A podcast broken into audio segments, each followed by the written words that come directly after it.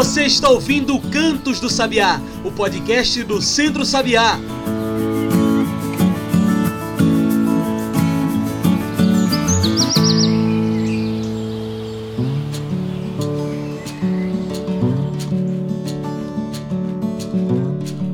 A todos e todas que nos ouvem agora pelo Spotify e pelo Mixcloud. Eu sou João Lucas e está começando agora o Cantos do Sabiá, nosso podcast semanal sobre o campo, a cidade e o mundo.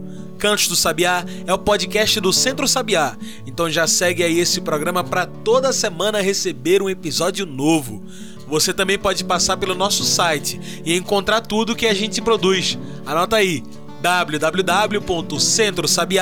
www.centrosabiá.org.br ou passe nas nossas redes sociais, no Instagram, no Twitter, no Facebook, procure por Centro Sabiá. E hoje nosso papo nos leva para a resistência indígena. Hoje falamos sobre o dia 9 de agosto, o Dia Internacional dos Povos Indígenas, uma data criada pela Organização das Nações Unidas, a ONU, em busca da garantia da autodeterminação e da segurança dos direitos humanos, e para que possamos discutir também as garantias de existência digna ao redor do mundo dos povos indígenas.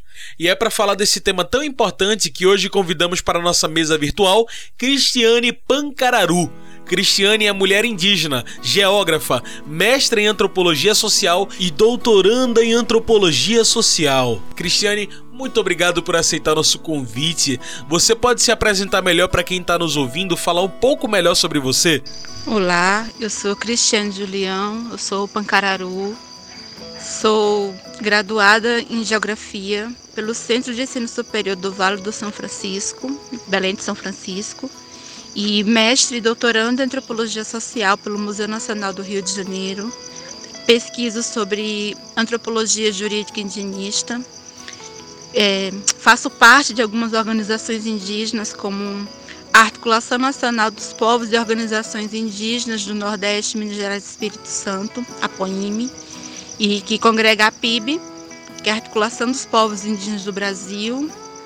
E mais recentemente a gente formalizou um grupo de mulheres que é a Amiga, Articulação Nacional das Mulheres Indígenas Guerreiras da Ancestralidade. E represento também os povos indígenas no Conselho de Gestão do Patrimônio Genético do Ministério do Meio Ambiente, que é o CEGEM, pelo CNPI, que é o Conselho Nacional de Política Indigenista, e atualmente estou como coordenadora da Câmara Setorial dos Povos Indígenas, Povos e Organizações, aliás, povos e comunidades tradicionais e agricultores familiares. Né? Essa é a nossa Câmara Setorial, que a gente chama Câmara Setorial dos Guardiões. E para a gente cair de cabeça em nossa discussão, o que é esse Dia Internacional dos Povos Indígenas e qual a importância de uma data como essa, o dia 9 de agosto? O 9 de agosto é muito simbólico né? É, é o momento assim, que o mundo reconhece a importância dos povos originários, seja eles ou sejamos nós, onde quer que estejamos. Esse reconhecimento que o mundo nos dá torna assim, cada vez mais possível a luta pelo reconhecimento territorial, pelo reconhecimento de direitos humanos, direitos fundamentais que nos pertencem, né? que também foram conquistados a duras penas, não foram de graça, não foram por solidariedade, mas fortalece esse movimento internacional de todas as populações indígenas e tribais. Então a gente se apega a esse momento, essa data, para fazer também essa reivindicação de que nós existimos e que nós temos esses direitos e precisamos executá-los, né? Precisamos buscar formas de implementar. A conscientização, tanto para não indígena quanto para o indígena, é uma pauta muito importante nesse dia. Um dos principais objetivos da declaração é garantir aos diversos povos indígenas do mundo a autodeterminação, sem que sejam forçados a tomar qualquer atitude contra sua vontade. O que é essa autodeterminação indígena, Cristiane? A autodeterminação para os povos indígenas é o autorreconhecimento, né? se soma também a questão da própria autonomia. Se você se reconhece como indígena, você também reivindica seu território, você também reivindica esses direitos específicos, você também reivindica é, o direito de existir, de viver de acordo com a sua base, de acordo com a sua origem. Então, autodeterminação significa que é possível cada indivíduo que se identificar como pertencente a um grupo étnico também vai gozar desses direitos. E para além da pandemia que enfrentamos hoje da Covid-19, quais os desafios dos povos indígenas no Brasil, sobretudo num governo como esse, que trabalha em prol dos grileiros, latifundiários e também do agronegócio? Os maiores desafios nesse desgoverno é justamente manter esses direitos, não só os nossos, mas também os direitos ambientais é preciso considerar que lutar pelo espaço do território indígena é também lutar pela preservação e conservação dos bens e recursos naturais. Né? É lutar contra a mineração, contra o garimpo, contra o desmatamento, contra empreendimentos dentro e em torno do território indígena ou de outros territórios tradicionais, respeitando sempre é, o livre-arbítrio do, do, dos povos indígenas, de poder participar, de poder ser consultado, de poder é, construir junto esse projeto de progresso, um progresso que realmente seja acessível para todos. E a gente está nessa peleja, né? Garantir tudo isso, somando e buscando esse amparo legal, mas sobretudo buscando direitos que são é, fundamentais para a nossa existência. Para a defesa contra a Covid, foram armadas também barreiras sanitárias pelas próprias organizações indígenas, não é verdade, Cristiane? Você pode explicar o que são elas e, e que mais cuidados foram tomados por própria iniciativa indígena contra a Covid-19? As barreiras sanitárias comunitárias, né, a gente chamou assim porque a barreira sanitária ela tem um peso do Estado. Né? O Estado tem a obrigação de fazer as barreiras sanitárias e é, desmembrar o corpo físico e também recursos, insumos para poder a manutenção dessas barreiras sanitárias. Comunitária porque foi um levante popular. Então, é, pelo menos aqui em Pancararu, a, inicialmente teve uma barreira sanitária organizada pelo Polo Base, né, com apoio do DICE, que é o Distrito Especial de Saúde Indígena, e apoio também da FUNAI, mas é, não faltou, faltou material, faltou pessoal. Então, com o primeiro caso divulgado aqui de Covid, quase confirmado, em maio, teve um grupo, um coletivo de jovens indígenas aqui que se, se resolveram, né, resolveram fazer esse levante popular e, e nós fundamos, nós criamos quatro barreiras sanitárias comunitárias, localizadas na aldeia Agreste, é, duas, aliás, duas na aldeia Agreste, uma na aldeia Cacheado e uma na aldeia Tapera, que dão acesso aos municípios que nos circundam, Jatobá, Tacaratu e Petrolândia. Muitas aldeias também fizeram isso, também com tempo integral, às 24 horas, e buscando apoio, insumos, com apoio da POIME para conseguir com, com, financiadores e apoiadores, EPIs, alimentos. Então foi bem trabalhoso, mas foi gratificante pela união dos povos, né? pela união do povo Pancararu, pela união de todo mundo, de querer mitigar esses impactos, mesmo sabendo de saídas compulsórias do pessoal, né? para contar o tratamento, para é, sacar o, o, auxílio emergencial, ou por uma razão ou outra, enfim. Tinha tudo isso, mas o principal objetivo era barrar quem não fosse indígena e também produtos que não fossem considerados de, de emergência, né, só material de emergência que poderia entrar no território e também conter a entrada de políticos que já estavam também nesse processo de campanha, de pré-campanha, já sondando os territórios. Foi bem trabalhoso e puxado. Mas deu certo, deu certo. Graças a Deus deu certo. E é isso. Os casos aqui foram bem pequenos com relação a outros lugares, mas é isso. Muito bom. Agora a gente vai fazer uma pequena pausa. Fica aí que a gente continua no instante essa conversa com Cristiane Pancararu. Hoje a gente fala sobre o Dia Internacional dos Povos Indígenas. Fica aí que a gente volta já já.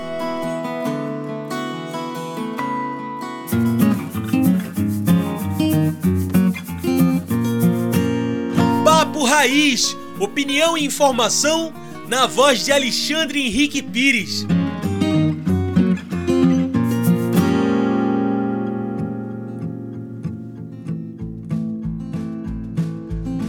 Olá, ouvintes do programa Em Sintonia com a Natureza. Aqui é Alexandre Henrique Pires e estou aqui de volta com a nossa coluna Papo Raiz.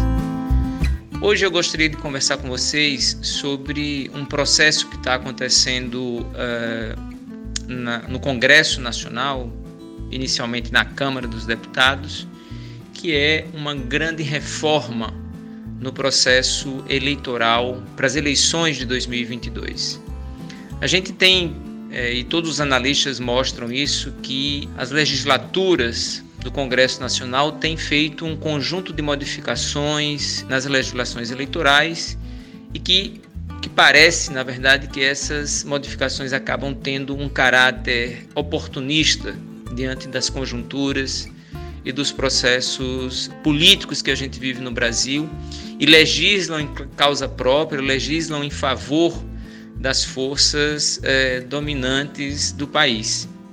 E aí, nesse caso, o Centrão no Congresso Nacional parece estar tendo uma força significativa para imprimir e pautar essa mudança nas regras eleitorais.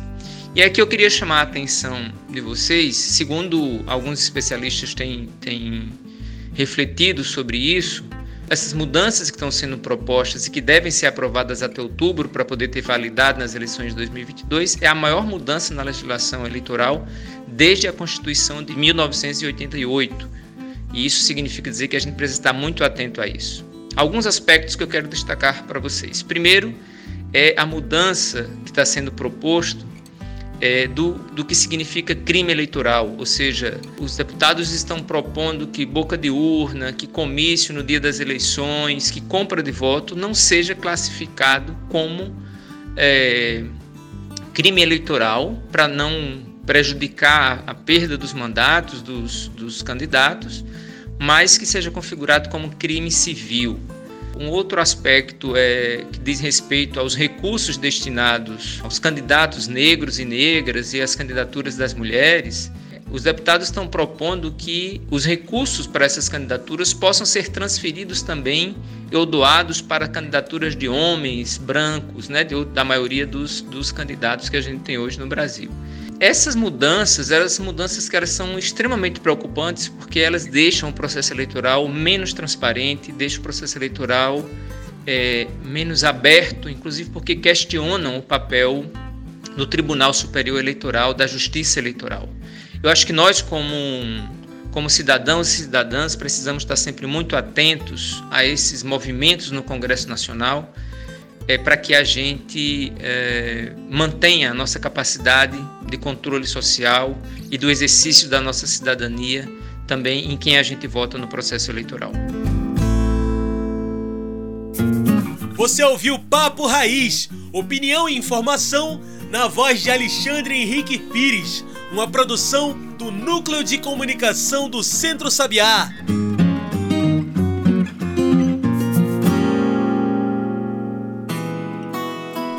Já estamos de volta. A gente segue aqui conversando com Cristiane Pancararu.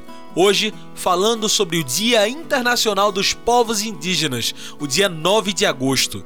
Cristiane, segundo os boletins publicados pela Rendip, que acompanharam três meses da incidência da pandemia entre os povos indígenas, vimos que a pandemia não afetou somente a saúde, mas fortemente a renda, discriminação indígena e falta de alimentos, e claro, também as mortes e infecções por Covid-19. Como você observa esse efeito da pandemia? Por que os povos indígenas foram tão afetados por tanto além do próprio vírus? O que nos afetou muito mais do que a pandemia foi a total ausência de um plano de emergência do próprio governo federal e também um plano de, de, de efetivação de políticas públicas. A gente já tem que lidar com a saúde fragilizada, vamos dizer assim, porque os tratamentos de média e alta complexidade, eles não acontecem na sua integralidade, porque é, as pessoas, nem todo mundo tem um recurso para comprar o um medicamento, nem tem um recurso para se deslocar, tem um recurso para continuar um tratamento especializado. Ainda bem que acontece, né? Não estou dizendo que não acontece, acontece, mas limitado. Então, já, a gente já lida com, com um sistema de, de políticas públicas limitados pela educação, pela saúde, pela segurança, por, pela segurança alimentar e nutricional. Então, tudo isso inviabiliza é, é, e, e adoece cada vez mais o que já está doente. É até redundante, mas é isso mesmo que acontece. Então, se a gente tivesse realmente políticas públicas que fossem é, respeitadas, que fossem efetivadas, nós conseguiríamos ter situações a menos. E outro efeito que a gente conseguiu, por outro lado, aliás, por outro lado, que a gente conseguiu mitigar alguns impactos da, dessas doenças, não só agravadas pela Covid, como agravadas por, essa, por, essa, por esse discurso e exercício do ódio, é, com a medicina tradicional. São coisas que são segredos nossos, mas é, foram muitas rezas, muitos banhos, muitos chás, muitos lambedores para poder combater essas enfermidades para além da Covid. Foi apurado pelo jornal Brasil de Fato, com dados de pesquisadores e pesquisadoras da UFMG, que crianças indígenas têm o dobro de risco de morte com a Covid-19. É claro que o coronavírus nos faz falar mais sobre o assunto, mas a saúde indígena já é um desafio há muitos anos. Por que tanta dificuldade no acesso a uma saúde indígena, Cristiane? As dificuldades maiores são essas, realmente, de pensar na execução de políticas públicas pensadas e voltadas a povos indígenas com eficácia. Às vezes eu tenho a sensação que esse tipo de, de agenda ou esse tipo de, de investimento é, chega para nós com menor qualidade. Às vezes eu tenho essa impressão. Por quê?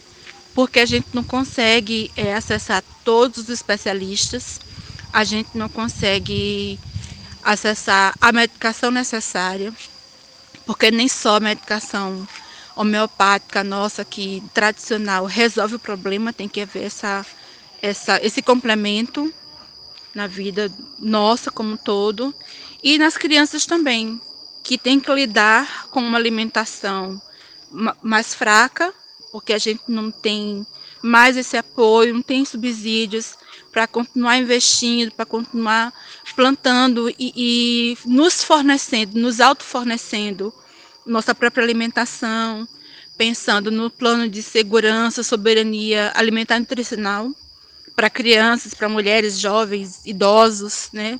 Para toda uma geração ou todas as gerações.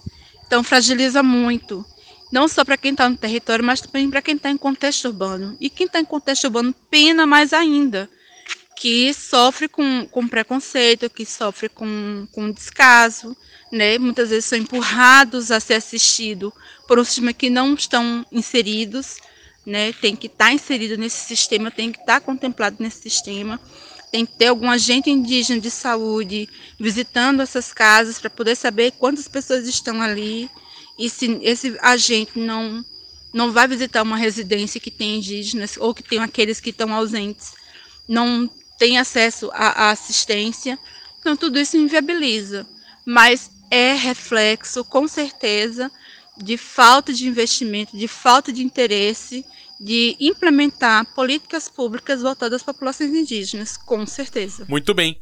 Como nossa conversa está chegando ao fim, eu trago o nosso quadro especial do podcast, o Mete o Bico. Mete o Bico é o nosso quadro do podcast, onde os convidados trazem seus pontos finais para a nossa discussão. Bora lá?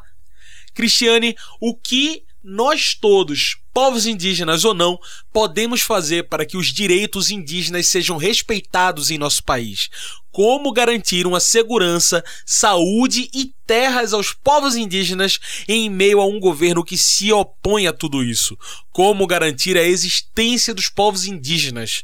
Mete o bico. Bem, eu acredito que a partir do momento que a gente começa a considerar a existência e a resistência dos povos indígenas é um ponto.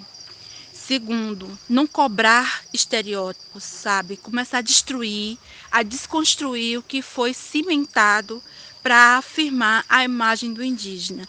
Nós não vamos andar nus, nós não vamos andar pintados, nós não vamos andar todo o tempo assim, porque é, nem sempre é o nosso dia a dia. E ser índio não é andar só assim, não é caçar e pescar e ficar nu.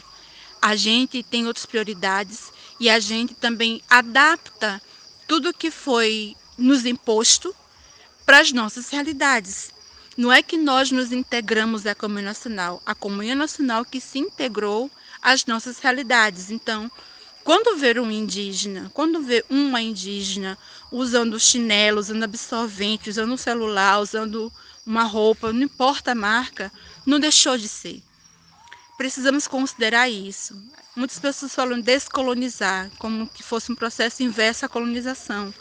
Mas é, a partir do momento que a gente começa a introduzir isso, trazer isso para as nossas práticas, respeitar o indivíduo, se ele se autodefiniu, se ele está autodeterminando como um, alguém de povos originários, então respeite respeito. Não é pelo tom da pele, não é pela fibra capilar, não é pelo modo de falar que ele vai deixar de ser menos ou mais. Ele é e pronto, sabe? Não é porque não mora na oca, mora em uma casa com, de andar, com, a, com cerâmica, com um carro na garagem, não deixou de ser indígena. Não deixa de ser. A menos que queira. Ninguém deixa de ser o que é, a menos que queira. Então, a sociedade precisa, precisa começar a respeitar essa diversidade, esses novos modos de visualizar o indígena e aceitar que nós continuamos sendo quem somos. O tempo mudou nossa aparência, mas não a nossa essência. Por outro lado, outra forma de poder ajudar é também é, engajando na nossa luta pelo reconhecimento territorial Brigar pelo reconhecimento territorial dos povos indígenas é também brigar pela sua própria soberania salutar, porque a gente está garantindo é, biodiversidade que, que garante qualidade do ar, qualidade da água, qualidade dos alimentos, né? qualidade de produtos que vocês venham a consumir, que vocês venham a ingerir. Então é isso. Junte-se nós nessa luta, junte-se nós nesse movimento seja favorável às nossas bandeiras de luta, né? seja contra o PL 490, seja contra o PL 2633, seja contra tudo que for anti-indígena e anti-ambiental. É isso que vocês podem nos ajudar e se ajudar também.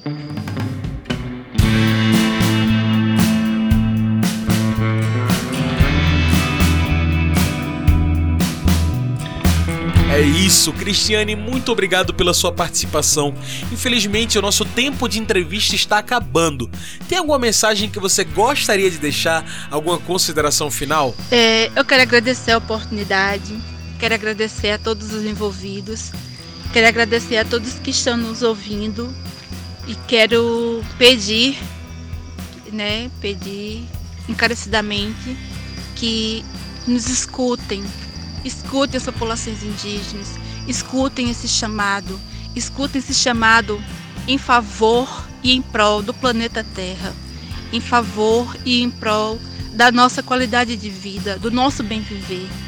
É, agradeço que Deus opere na mente e no coração de cada um, para que a gente possa, possa seguir juntos nessa caminhada de luta por direitos sociais, por equidade, por igualdade de gênero, contra qualquer tipo de violência, né? Que a gente precisa estar irmanados nessa corrente de luz, de força, de fé e de vitórias, com certeza.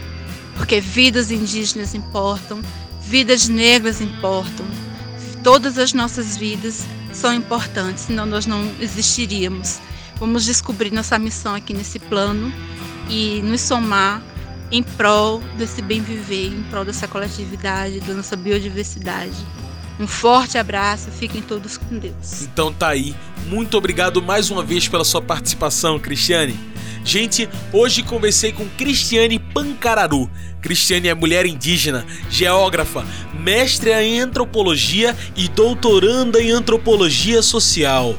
Então é isso, pessoal. O Cantos do Sabiá vai ficando por aqui e a gente lembra das nossas redes sociais. No Instagram, no Facebook ou no Twitter, procure por Centro Sabiá. Por lá você se informa sobre tudo o que o centro está fazendo. Se preferir, tem o nosso site, que é o www.centrosabiá.org.br, tudo junto e sem acento.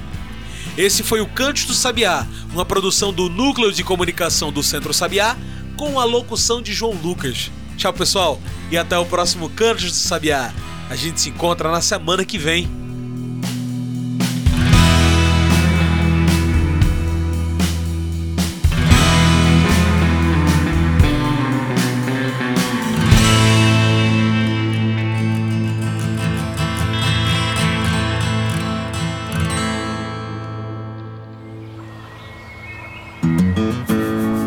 Ouviu Cantos do Sabiá, o podcast do Centro Sabiá.